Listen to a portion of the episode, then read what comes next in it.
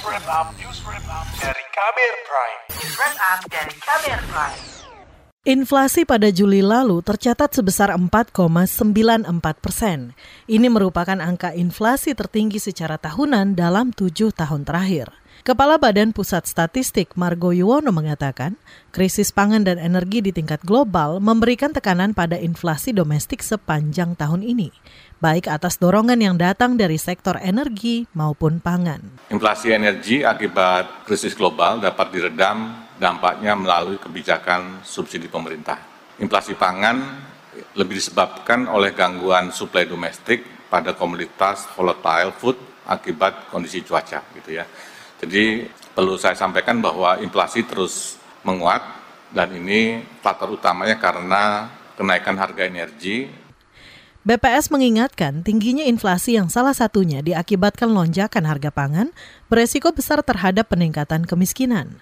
Pada Maret lalu, B P S mencatat jumlah penduduk miskin Indonesia mencapai dua puluh enam koma enam belas juta orang atau sembilan koma lima empat persen dari total penduduk Indonesia. Sedangkan angka kemiskinan ekstrim mencapai lebih dari lima juta penduduk. Wakil Presiden Ma'ruf Amin mengatakan tingkat kemiskinan ekstrim di wilayah pesisir relatif lebih tinggi dibandingkan wilayah lainnya.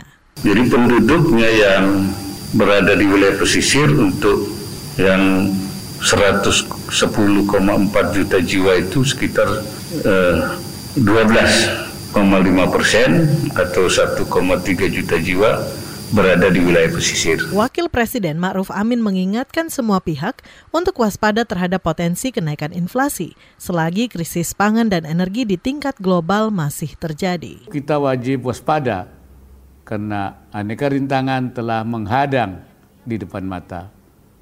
Pada level global, tingkat inflasi di negara-negara Eropa dan Amerika Serikat tembus di atas delapan persen.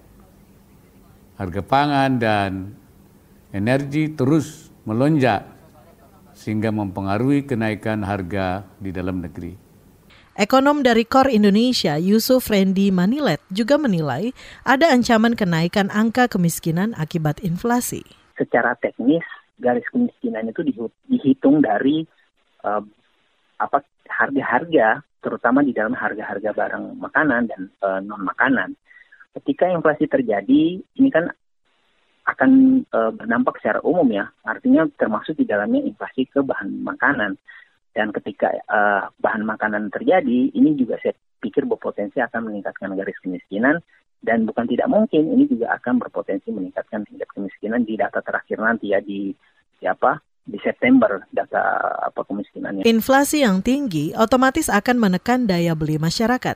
Kesejahteraan masyarakat, terutama kelas menengah ke bawah, akan terganggu.